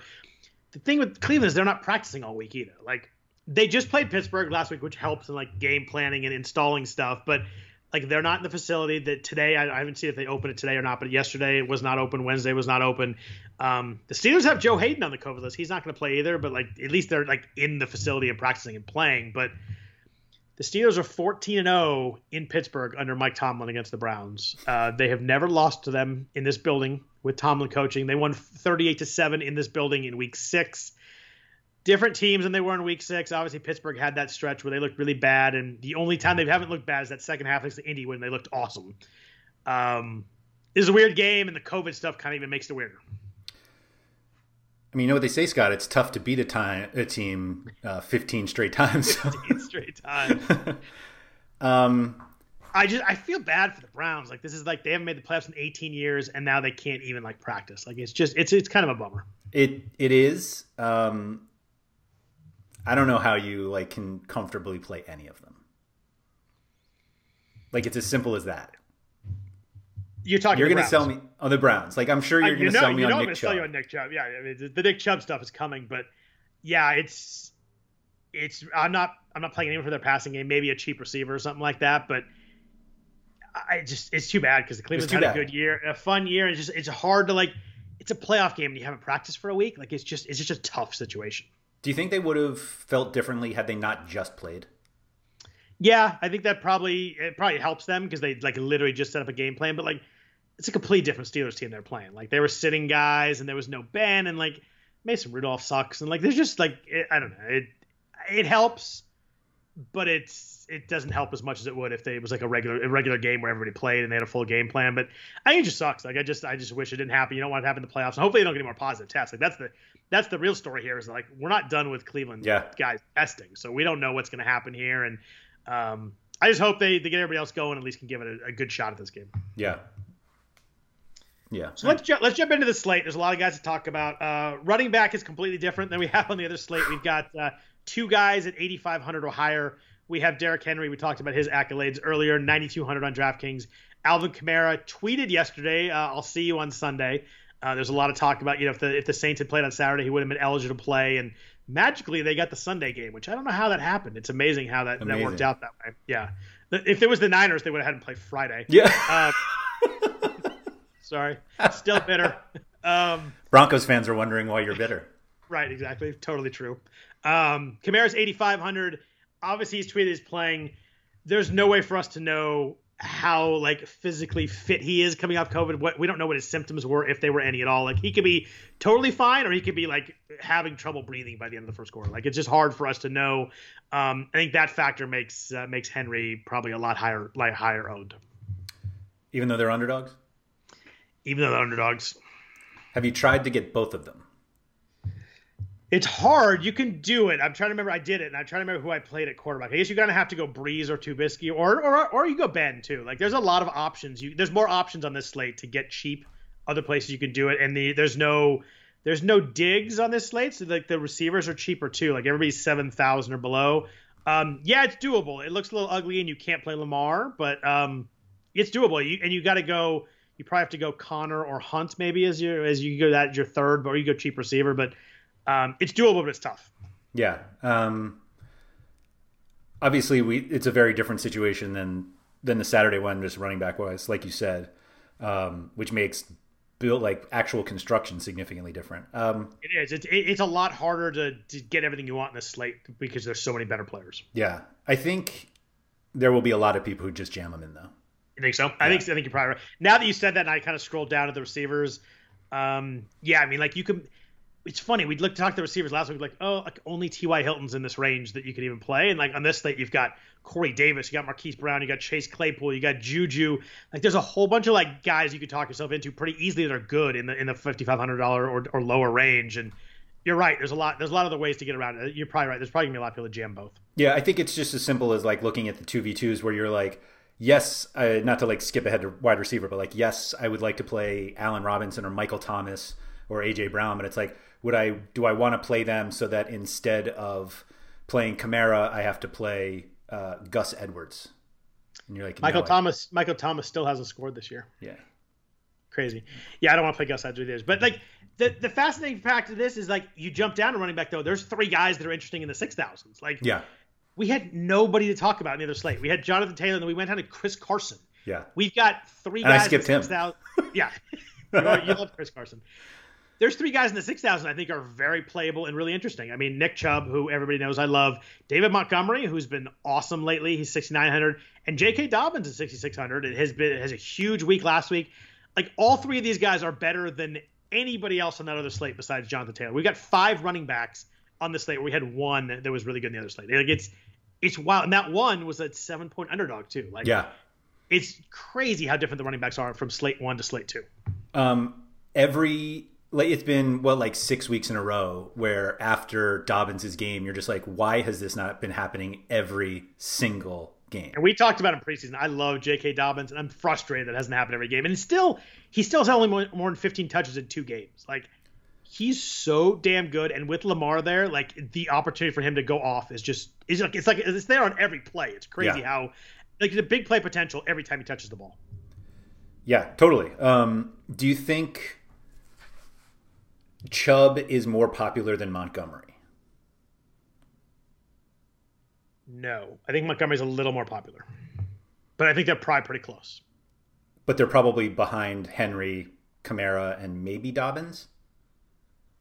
I think they're behind Henry and Kamara. Um, I think Chubb, Montgomery, Dobbins are probably pretty close, all three. Okay, like Dobbins blindly is the starting running back for a favored team. Yeah, and and that loves to run the ball. 13 for 160 and two touchdowns last week, and you got to think that if it's a close game, like they're gonna, they're not gonna pull back on him now. I mean, there's like it's a playoff game, like they can go full, full go. The only thing with Dobbins is like nothing in the pass game. He has two targets the last five weeks. Like they do not throw him the ball at all. Yeah. In a PPR setup, that matters. The interesting thing with me with Montgomery that I think is really interesting this week is last week they were trailing Green Bay, and you're like, oh, I wonder what they look like trailing because they've been leading like the last five weeks. They've been, you know, they've been running the ball. He had nine targets last week. Yeah. Like I think that is the most interesting to take away from that entire game is the fact that they were trailing and now they're big underdogs in the game, and it's really positive to me that they used him so much in the passing game. I think that was a, that was a huge factor to me looking at playing him this week because I think if they hadn't used him last week, I'd be like, eh, if they're trailing, I don't know what they do with Montgomery because uh, they, they like to feed him in the running game, obviously. But I think they're gonna they're at the point of their season where they figure out they need to put the ball in his hands, however the game is working out. I agree with you. I, I think, um, yeah, I think he's faced be... ter- he's faced terrible defense. We talked about that a lot. This defense is way better, but I think that's a big factor that the, he had nine targets last week. Yeah, um, I think that's what separates him with Chubb. Like the fact that Chubb and uh, like I think I said it, 17 weeks that like you always have to think about Kareem Hunt like possibly taking some stuff, and then Chubb goes 19 for 135 and two touchdowns, and it doesn't matter. But um, I love Chubb.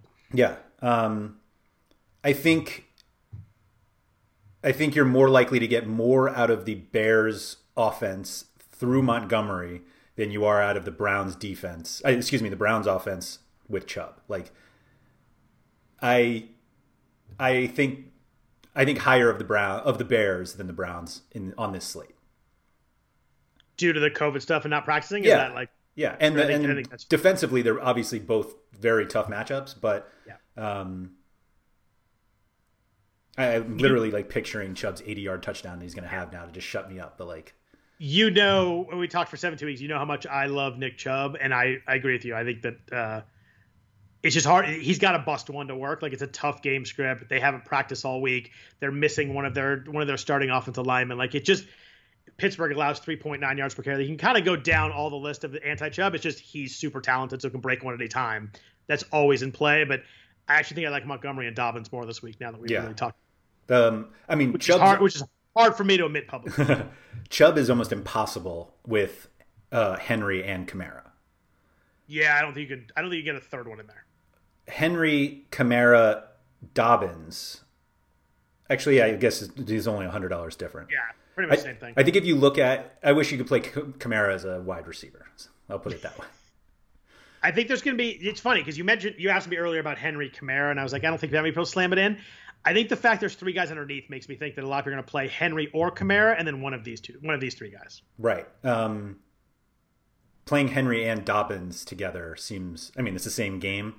Right. Um, but it's two teams that love to run the football. So who? Cares? I was going to say it's two teams. Yeah, they, there's no doubt. They'll, I mean, if, if the Titans are losing, Henry's still going to touch the ball 20 times. Like they just, unless they're down 32, 32 nothing at halftime and whatever. I don't know how they get to 32. That was a weird number, but um, he's going to touch the ball a ton, no matter how the game works out, until they're at the point where they don't have a choice.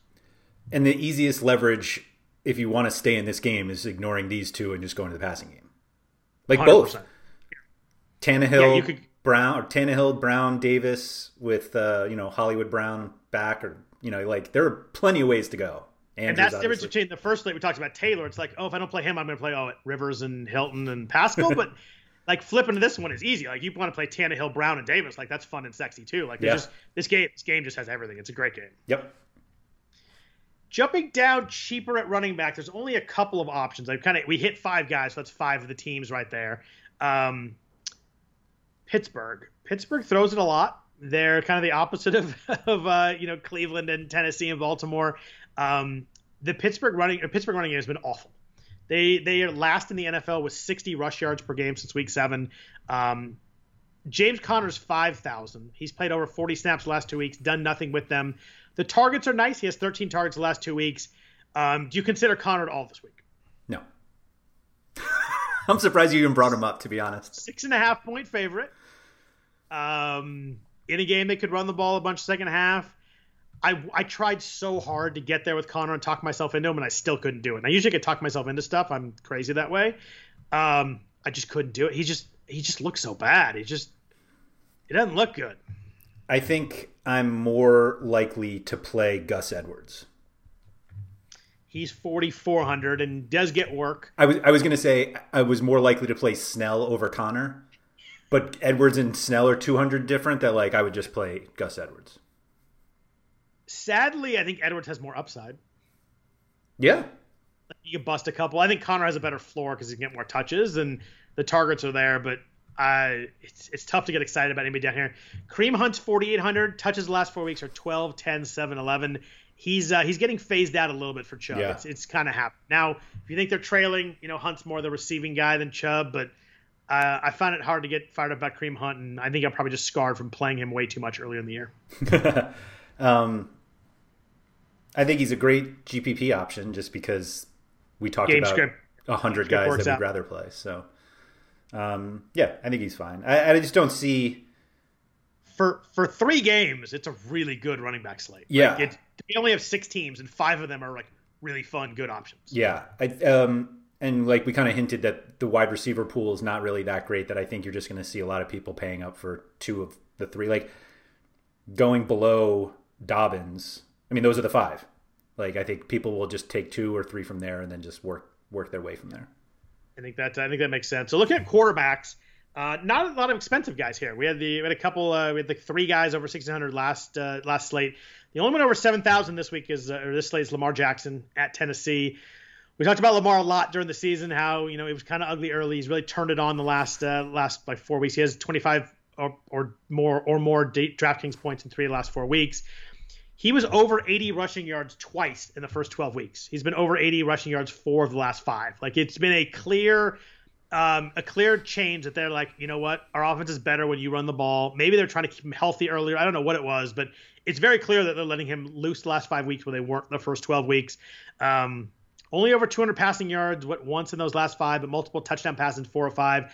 It's been the old Ravens offense the last five weeks. Uh, I think he's going to be the guy that you really want to play that you don't.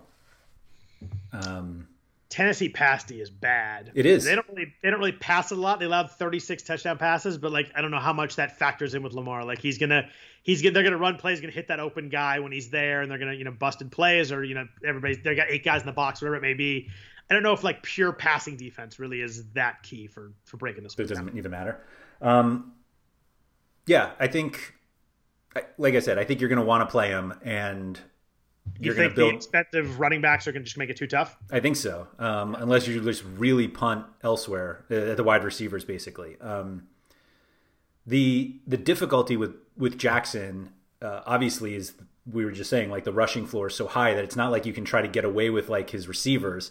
Like I'm going to fade Jackson because I'll just get all the pass catchers, um, but like when you're locking in, you know, four for 46. Like I'm not sure you're getting much um, from those guys. You know, you got to hope that they get in the end zone. So um, if he um, rushes for 85 yards, it's so hard not see him at least at least be good. You know, it's right. like when you rush for 85 yards, that's eight and a half points off the bat. Like mm-hmm. you start you start with that with a quarterback. Like it's just it's tough to battle that. Yeah.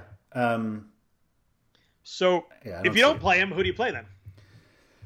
Um, I think the next spot you go is just right down to Tannehill. Um, yeah. Obviously, the matchup is extremely tough, and if you're going to play Henry hoping for a ceiling game, then you usually don't get a Tannehill ceiling game there. But like Roethlisberger's been so bad; they obviously throw a ton, so like I I get it. Um, he weirdly looked so good in that second half against the Colts too. Like it, he was so bad in the first half, then he was so 23 bad. 29. He had 243 yards and three touchdowns in the second half. It was the weirdest. That was the weirdest game for me of the whole NFL season. It's funny because I had I think I bet Pittsburgh, and I was like, "Oh, that game's over." And I like just shut, and I, I looked up, and I'm like, "Oh my god, they're coming back!" And I was like, all of a sudden they just passed him, and and they passed him, yeah. He was so bad in the first half of the game. You're like, I wonder if he's done. I wonder if he's hurt. And then all of a sudden he was MVP Ben in the second half. It was, I don't know if he figures something out. He obviously has awesome weapons too, which is huge. I mean, he could throw a six yard pass and it turns into 60. Like he just he has so many weapons that it's it's really interesting too. And he's 6100 it's I think if I don't play Lamar, I might go to him. Like I just I, think it's there. I think him and Tannehill are the answers. Like I don't trust Brees right now either at 5700. He was the one I was wondering like can we trust him with Kamara and Thomas back? They're at home. Obviously that the Bears defense is good. Ton, yeah. Um I actually kept going down. I was Uh-oh. wondering You go down to Mitch? Can you get away with Mitch? I mean, game script is awesome for him throwing the ball, you know, 45 times, right? Yeah. Like if you don't play Montgomery because you're playing Henry Dobbins and Kamara. Not that you need like access to the Bears offense. But I don't know, Mitch isn't crazy, is it? It's probably three, crazy. Three three touchdown games last 6 weeks, I think. Um I don't think it's crazy. I think I played Ben over him though. Can we agree that you definitely play him over Mayfield? Yes. Okay. I, I'll, t- I'll take wrote, that little I, victory then. I, I made my notes here. I, I, noted five quarterbacks, and Mayfield was the one I didn't even know. I just uh, awful no we can no practice at Pittsburgh. I'm just I'm not playing Baker. I one of the comments I saw yesterday about all the Browns absences, and it was like guys who were out or you know who were already on COVID list or were just coming back, blah blah. blah. And the last one was Mayfield hasn't thrown a pass since Sunday. And I thought to myself, so? Like, this guy's a professional quarterback. Like, I'm sure he's thrown, throwing, I'm sure he's throwing passes somewhere. Like I don't think his arm's going to be rusty. Right. Like, just uh, he, he just forgot how to play football because he hasn't thrown a pass since Sunday. That's awesome. Um, he's probably out there in the throwing to the kids in the neighborhood at least, right? yeah, exactly. Um, I mean, my son runs around the house pretending he's throwing. Like I'm sure Bay- Mayfield. I thought you were going to say pretending he's Baker Mayfield. Oh, Like, no, what no, you- no. what are you doing in that house? No, he's doing tiptoes, pretending he's uh, Will Fuller V. Um, yeah, uh, Where'd you get Will Fuller V from? Oh, because he likes Fuller V. That's right. yeah. I was like Notre Dame, No, no, Houston. no, No, yeah. Um, I was sure your son was a big Nick Mullens fan running around the house. yeah, right. More of a CJ Beathard, actually. There you go. um, do you think Roethlisberger is more popular than Tannehill? I think Tannehill's more popular. Okay. I mean, they're they're But- close enough. They're they're closer than Tannehill is to Lamar. Way closer. I think Lamar's way up here ownership wise. I think the other four guys we mentioned are kind of interspersed uh, below that. But I think Tannehill's the second highest. Ben's the third highest. But I think they're those are there's a pretty sizable difference between them, all of them and Lamar. How, the only hesitation I have about Lamar being that high is like, how do you get there? I just think a lot of people will start there and then figure out a way Oh. around it. Yeah, I just think everybody's gonna look at this slate and be like, "Oh, I want Lamar," and figure out around it. And maybe I guess you you probably you probably it's hard. You can only you can obviously only play one of Henry and Kamara, obviously, and then you probably have to jump down to Conner or someone like that, or you just go really cheap receivers too. I mean, there's there's past there, but I just I think I think people are gonna see Lamar at the top and just slot him in pretty quickly. Yeah. Oh, okay, that makes sense. Um, But it, it- you're right. It's it's a slate where it's a lot harder to fit all the guys you want to play. That first slate, where like we were more like game theory and kind of figure out who you want to play against other guys. But you could almost get everybody in you wanted to in that slate. Like you Yeah. can't play Allen, Taylor, and Diggs maybe, but you could play you could play almost everybody you want that first slate. This one, like you have to figure out ways to, to get under the cap. Which, by the way, is way more fun to me. sure, sure. Um, receivers, receivers. We don't have that. Like I mentioned before, we don't have that Diggs at you know really high price. We got AJ Brown at seven thousand, Allen Robbins sixty five hundred. The clear like top two guys. Um, Brown, I guess depends on whether you play Henry or not. Like you probably it's just tough to play both of them in this, in this offense with the with the prices. Um, AJ Brown was a man last week. Hooked us up big time. We played him. Or at least I played him in the draft we It was we did not play him. I played him. I liked. I, loved AJ Brown last week. 151 yards and a touchdown, 11 targets. His first double-digit target target game, which is you know significant. That I can't believe he didn't get double-digit targets all all year, but a lot of that's the fact they had they handed the ball to Derrick Henry so much. But he AJ Brown played 14 games here, scored a touchdown in 10 of them. Um, just a really good good player. It's just a matter of how this game works out. Yeah, you played Brown, I played Henry, and They both worked pretty well, it, it worked. Yeah. And you Uh, still you still beat me because Henry was still way better. I don't think I. No, he wasn't way better. Um, Oh, that's right. He's about ten catches. Yeah, the PPR is big. Yeah. we're we're really we play in a in a like a analyst league together in DraftKings. We put our best lineup in there. I, I was I I thought you were a little bit ahead of me last week. I forget no, uh, I didn't end up ahead of you. I don't think. that uh, the Jalen Guyton zero. I don't think. Sorry, I didn't mean to bring that up publicly. Um, this is the cheapest Michael Thomas like has been in a decade. I mean, he's not that old, right? but like, He's sixty three hundred. He hasn't played in three weeks. He was on IR. Last played in week fourteen. Zero touchdowns on the season. Um, he was over eighty five yards twice, both with Taysom Hill, which is the craziest part of the whole. of course thing. it was. I have no idea what to do with Michael Thomas. I hate to admit that on air publicly, but I really don't know. Like he could go out there and be like two for twenty-two or have eleven catches, and I just I don't know what we're gonna get from Thomas, and he's really hard to predict this week because we just don't know how really healthy he is. If they put him on IR just to like get him healthy, and he was not that badly injured, like I just don't know, and it's a hard it's a hard guy to figure this week. Um, I think the easy, the easy thing to do is just to pay it for Kamara. Like we're used to having them be fairly closely priced, so you're just like, oh, I'll just take Kamara because I know. But like sixty three hundred is cheap. Um, It is. Like, granted, we just if, talked about spending up everywhere else, so like, if he was seventy to hundred, I'd be like, I'm just gonna cross him off and not deal with it.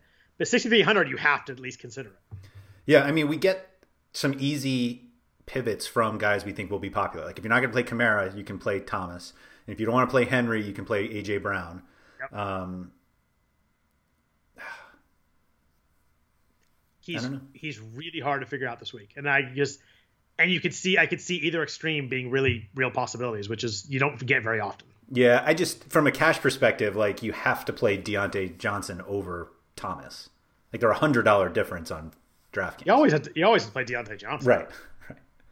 I mean, anytime you can lock in, uh, you know, sixty five yards on seventeen targets, you might as well do it. So sixth in the NFL in targets, which is Mhm. pretty wild, but 14th in catches, Yeah. which is probably lays out to exactly what you just said. Where was he in yards? Um, 25th? I could, yeah, I don't think he was that high. Um, Of course I not. have it. Yeah, But yeah, I I think obviously the the people who are playing Henry Dobbins and Kamara or Henry good God, he was 25th in yards. Yeah, That's a that. good call. Wow. um, Henry call. Kamara, Henry and Kamara, basically take you out of all of these guys unless you're you're um, if you're only playing two running backs. Let's say that, Yep. and it's Henry and Kamara. You might be able to get away with one of the expensive ones, but otherwise, like you're almost out um, on this whole group. Like yep. you're you're saying you're going going into this saying no no no, Corey Davis will be fine. He had 11 targets that- last week. And that's playing no Lamar too. Yes, that is correct. Um, So you're playing cheap quarterback, and you still only get one of these guys. right. So you're, I mean, you're fully going into this. I'm going to play uh, Corey Davis instead of AJ Brown. Um, I'm going to play uh, Claypool instead of Johnson. Um, and then you just keep scrolling and say, who can I get away with that's further down? And you say, wait a minute. I know Dez Bryant scores touchdowns. How many targets does he get? And then you realize those are the targets. Yeah. Um, Allen Robinson's also in this range. We talk about him a lot. We, we love Allen Robinson. He was quiet last week. A lot of Jaire Alexander. He had two for 37 on five targets. Uh, he had two touchdowns against New Orleans in Week Eight, so he did well in this matchup already earlier this year. He has over 70 yards and five of six.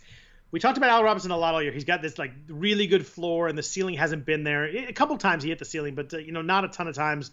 Um, the targets were a bit up and down the last six weeks. I was a little surprised the targets were as consistent as I thought they were. I think when we talked about him, I kind of always think he gets peppered with targets, but he kind of really doesn't with Trubisky. He has some some big target games, some, some, some quiet ones, but best receiver clearly on a team that is going to be you know probably down in this game, ten point underdogs. Um, game script wise, he makes a ton of sense because you got to figure he gets the ball a lot this week. Um, how surprised would you be if he was the highest scoring wide receiver on the slate? Not that surprised. Right? Like it's not shocking. No. Like you Uh, could see 12 targets, nine for 102 and two touchdowns Yeah. pretty easily as they as they throw the ball the entire second half. Right, and they lose 38-14. You've got me looking at Diontae Johnson now. I can't believe he's 25th in yards. That's crazy. he had less yards than Cole Beasley and Corey Davis. Uh-huh. Wow. Um I I just don't think any of these guys are going to be all that popular just because the running backs are so expensive.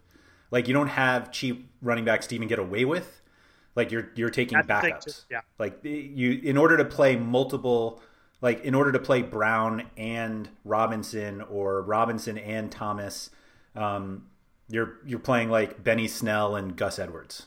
You're playing one of at least one of those really cheap running backs that we didn't really like any of them. Right. Um, so I just I, I think the conversation is more like which of the cheaper guys do you think can get eighty percent of the expensive guys and get let you get away with it? And there's a lot of them down here. There's Corey Davis at 4,800, Marquise Brown's 5,400, Chase Claypool's 5,200, Juju Smith's 5,500, Jarvis Landry, no thank you, is 5,800. uh, Emmanuel Sanders, probably not with Thomas back and Kamara back's 5,000. Um, I have a guy in this range I really, really, really like this week. I'm not even sure why, but I really like him. But who do you do you have preferences in this range? Um, I think Davis will be really popular. I do too at that price. Um, just yeah, and I In think the high, in the highest scoring game, yeah. Right. Um, Hollywood Brown, like, it's weird because I'm like, he's like GPP, like, he can go off, but like, he's very inconsistent. But like, the dude has double digit fantasy points on DraftKings in six straight games.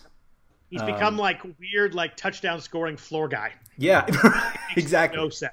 Yeah.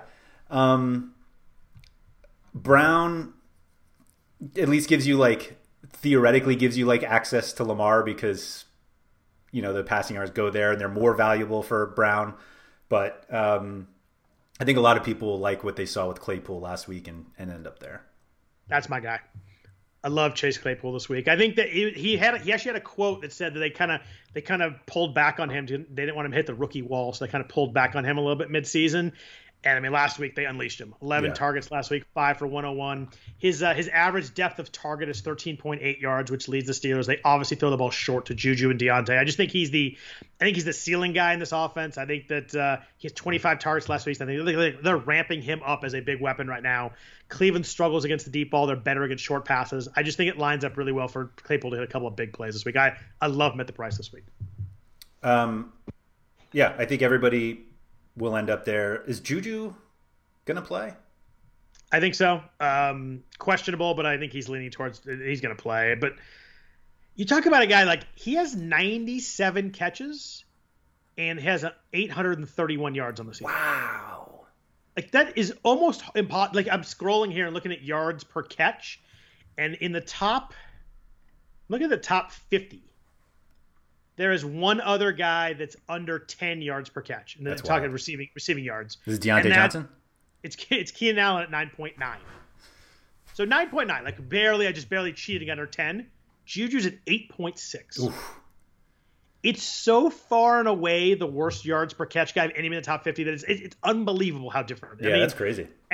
and Keenan Allen like nine point nine, he's right there. But like you look at I mean, where Deont- Diontae's ten point five, so he's pretty low. Claypool's fourteen point one. Like it, it, I, it bums me out that you said everybody's going to go there because I thought maybe he wasn't going to be that highly owned. But I I love he's he's my favorite receiver play on this slate. Okay. Yeah. I, I mean, people are going to be loading up on this game. It's as simple as that. You think so? I mean, it has the highest total, no? No. Oh, I'm sorry. I'm sorry. I was looking Yeah, at Baltimore, Tennessee. right. No, no, no. You're right. Absolutely right. But you're right. You're right on the Pittsburgh offense. The people- Pittsburgh offense, that's right. Yes. People are going to need access to this offense, and I'm afraid you're right on Claypool. I'm hoping they go to Diontae because he's been, uh, you know, the targeted guy all year. But uh, I just think Claypool is, is too cheap this week. I mean, just looking at um, like the Saints, I guess it's a two point difference in terms of implied total, but like um, the Saints' offensive weapons are so much more expensive than Pittsburgh's, and and that's um, kind of ignoring the fact that you have no interest in the Pittsburgh running backs. So like it's really. You're do I want to pay sixty three hundred for Michael Thomas, eighty five hundred for Kamara? If you're basically looking at the the pass catchers from the Saints, And, Or- and no one's going to the Sunday night game with no players, right? Like you're gonna want.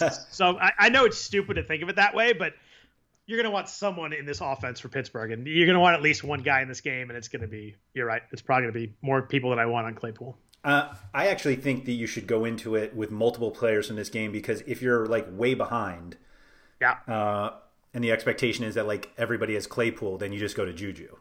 Like the pivots are easy. Yeah, you can late swap to someone in this game. I Right. yeah, you're right. You probably go to Juju. With he's going to be the lowest. Probably. Um, I mean, he's like you know he's banged up. Diontae Johnson has all the targets, and Claypool is coming off that monster game. You're going to late swap. You're going to end up late swapping to James Conner, aren't you? Oh God. I'm gonna go to Jarvis Landry.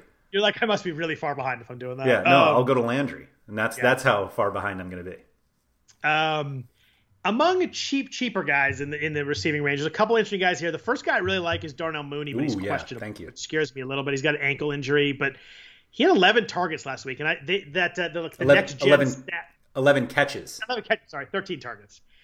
You know those the next gen stats thing they do with like the depth of target thing that, that little map they have. It was disgusting. They were like all like two yards from the line of scrimmage. Like it was the weirdest. Like this is a guy that like early in the year with Foles they were using him as the deep guy. Yeah, and deep. Yeah. with Trubisky, they're really using him as a short guy, but like you give me that with Trubisky, I'll take it. Like in a game they're gonna be trailing, throwing the ball a ton. Mitch is gonna want the ball out of his hands. He has 25 targets last three weeks, 19 catches.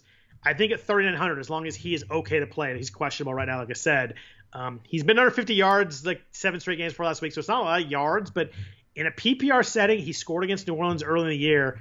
Um, if I'm going to go cheap down here, it's going to be with Mooney. I think that's a great call. He, if you weren't bringing him up, I was. Yeah. And yeah, I don't think he's going to be that hidden off the 13 targets last week, and a lot of people probably go there. But if you want no part of Cleveland, and I, I fully get that, do you consider Rashard Higgins at all at 4,100? Like he's probably the one guy here where like he's so cheap that, um, you know, he has over 50 yards in the last four games. Um, should be a good game script. He was 255 last week after missing game week 16 when the whole Cleveland wide receiver room was on the COVID list. If I had to go someone in the Cleveland pass game, it'd be Higgins, but I don't really think I want any of them. That's how I'm looking at it. Like, uh, there's nobody. There's nobody here I want. Chase Claypool's gonna be big this week. I like Love it, love it. Um, I think that's not everybody. The only thing I want to point out with Marquise Brown, like we talked about how good he's been last six weeks in PPR scoring. He's been over 50 yards once the last five weeks. Like it's been so touchdown dependent that uh, I definitely prefer Claypool. Why not both? Uh, you could go both, and you might have to if you go big running back. Yeah. You might have to go Mooney, Claypool, and Marquise Brown or, or Corey Davis. Like there's a lot of ways. This thing's fun because there's just a lot of different ways to go. I think the other slate, like there's there's just fewer paths to to to get where you need to be. Whereas this this slate, you can make arguments like complete so many different directions. Yeah, like we were talking about when you look at the prices on DraftKings for the running backs, uh, those five that we were talking about, Dobbins is the cheapest at sixty six hundred. Um, that's the sec. That would be the second highest wide receiver price. Oh yeah, that's true. That's wild too. Yeah, it's uh, it's a slate you go different different directions. You don't you don't really get in a three game slate very often, so I think it's it's really fun. Uh, real quick, tight ends. Um, I think that the key here is what you want to do. You either go with Mark Andrews or you save money. I think is kind of what it turns out to be. Uh, Mark Andrews has been really good lately. Four plus catches in six straight games as Lamar's broken out. Uh, Tennessee's been poor against tight ends all year long. He has 29 targets last four weeks. He has over 65 yards in three of four. I think you either play him or you go way down in the 3,000 range. Was was my my read on the tight ends at least. Yeah, the um, the Austin Hooper stuff is odd because he's obviously like completely taken advantage of the fact that they've had no receivers at all. Yeah. Um, but when you consider that he's going to be trying to catch passes from a guy who hasn't thrown a football since sun, last Sunday, I just don't know how how confident you can be.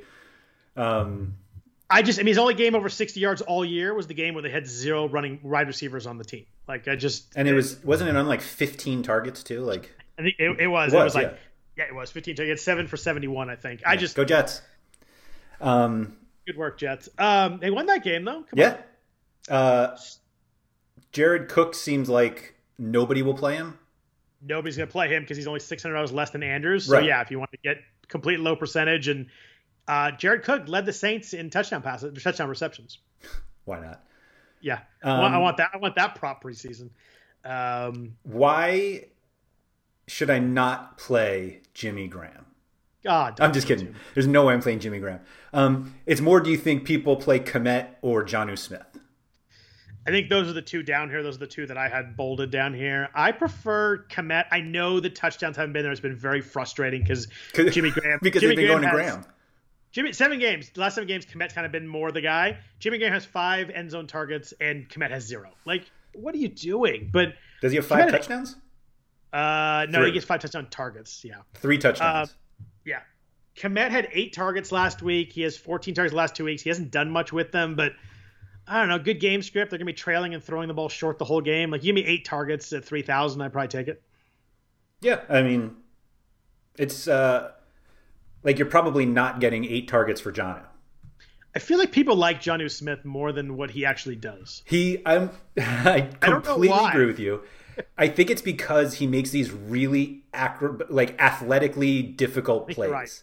I think you're right. and so he looks like somebody that you're like that guy should get the ball a lot He does. He and he does. and he doesn't but it's like it's a it's a fundamental like should happen versus does happen and people are like he should get the ball a lot i'm gonna play that guy he hasn't topped 60 yards since week three.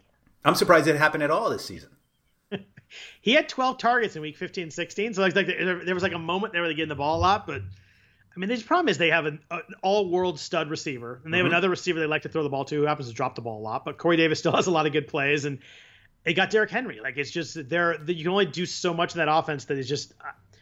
I play Kmet over Jonnu this week, and I'm yeah not necessarily saying I love Kmet, but I, I'll take the targets at any point. i mean these guys are all i mean we're talking about $3000 tight ends so like Yeah. you can't really expect much but um Are you going to try it? Are you going to try and force Andrews in, or you think you won't have the money with all the running backs we've talked about? no it, it, forcing in a tight end that whose ceiling is like 80 yards and a touchdown just doesn't seem worth it for me Do you think all the other plays make Andrews really, really low percentage? I don't know really, really low, but I don't think. Uh, I mean, the- realistically, the Ravens stack. He's the first, obviously after Lamar. Like he's the receiver you go to. Right. So like I don't think he's for for tournaments. I don't think he's going to be that low, only because I think people are going to be focusing on the Ravens. Um, but like cash games, I just don't see why you prioritize that. Like he's, I'm not even sure a, you play. Like if he was a wide receiver, I'm not sure you would play him then. He's so much harder to get in than Logan Thomas is on the other yeah. side. Is pretty wild. Yeah. Um, defenses this week um, on this slate. It's funny. On the other slate, I was like, I could like argue for five of these six defenses. Um, I only think two of the six are playable on this slate. I, I mean, I, if you want to save money, you save money, but um, Saints and Steelers are pretty far and away the two best defenses on the slate. Uh, I agree, but I also don't think any of them matter. Literally none. like, I think you can make a case, except maybe the Browns. I think you can make a case for any of them, and it's just if it's the Titans, it's because they're the cheapest, and at twenty two hundred, given the variance, and we've seen the Titans defense have some decent games. Um, and we might need the money too. I mean, it's a slate yeah. where you're gonna like you're paying if you go 2200 to 3600 for the Steelers or 3800 for the Saints, like you're paying down somewhere else, so it's gonna like actually hurt your lineup. So it's uh, right. It, it, depends on your build, but uh, those two defenses really stick out. But you're right, there's the other ones are in play just because the price matters this week. Right, like if you're looking at uh, a two v two of Chase Claypool and the Titans defense, or the Saints defense and Rashard Higgins, where are you going? Yeah, I think I'm just going to risk it with the defense at that point and, and, play Chase. It's, I mean, the the variance is just so and again, high. I'd play Chase Claypool with like a the Oklahoma Oklahoma Sooners defense this week. Like I would do anything to like get Chase Claypool in this week. Yeah, like I, um, but I think that's what like if you, I, I always think defense is the last one you should build with. Like in like either you start with defense and you take the cheapest one and you build from there, or you build the rest of your lineup and see which defense fits. And in, if you are going in and you're like, no, no, no, I want to spend a thousand, or is it thirteen hundred more, fourteen hundred more? Yep. For the Steelers, yes. like where, wherever you find that money is you're hurting the rest of your lineup. That's it. It's a really good, uh, a really good point for this for this slate. You just there's there's so many ways to spend up that I just doing it on defense doesn't seem to make sense. Right. Exactly. That's interesting. Yeah. That's uh, like normally we have situations where you know it's like Joe Flacco's under center against you know you play right. the defense there, but like this is the playoffs where generally have.